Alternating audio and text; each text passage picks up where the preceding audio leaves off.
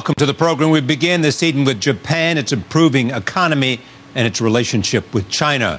Joining me, Richard McGregor, Kurt Campbell, Ian Bremmer, and Martin Fackler. This isn't happening in Japan because of sudden economic crisis. They got through Fukushima. It's happening because of a geopolitical tension that they feel. And if they get it wrong, they're in very serious trouble. And we're their so allies. They're acting on the economic front because they feel a geopolitical tension. Absolutely. Because they feel an enormous threat and great anxiety from the rise of China in the region. And we continue this evening with Johnny Depp in an interview partially seen on CBS this morning.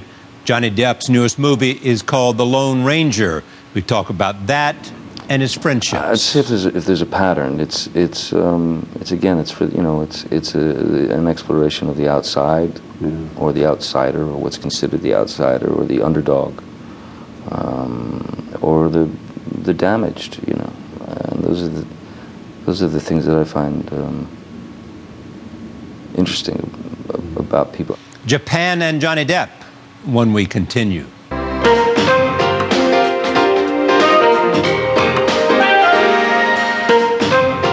Studios in New York City. This is Charlie Rose.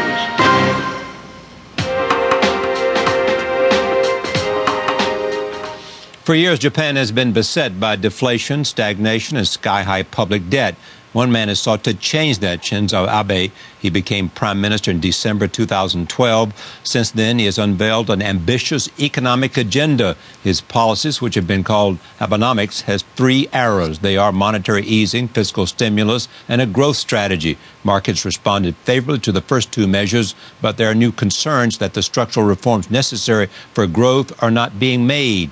At the same time, tensions with China remain high, and the recovery from the Fukushima nuclear disaster disaster has not been completed.